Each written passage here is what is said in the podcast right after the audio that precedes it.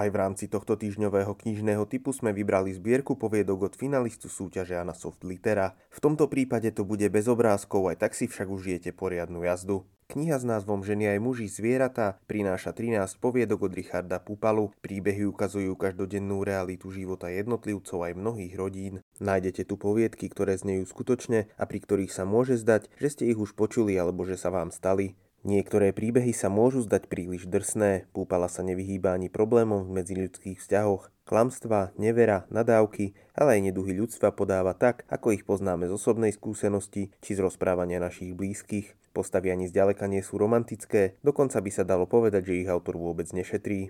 Ženy aj muži, zvieratá nie je knihou, ktorá by bola úplne ľahkým čítaním. Pri niektorých z príbehov sa musíte poriadne dlho zamýšľať nad tým, čo vlastne znamenajú. Nakoniec však sami pocítite, ako presne vás poviedkami autor zasiahol. Knihu s názvom Ženy aj muži zvieratá od Richarda Pupalu nájdete v pectvách.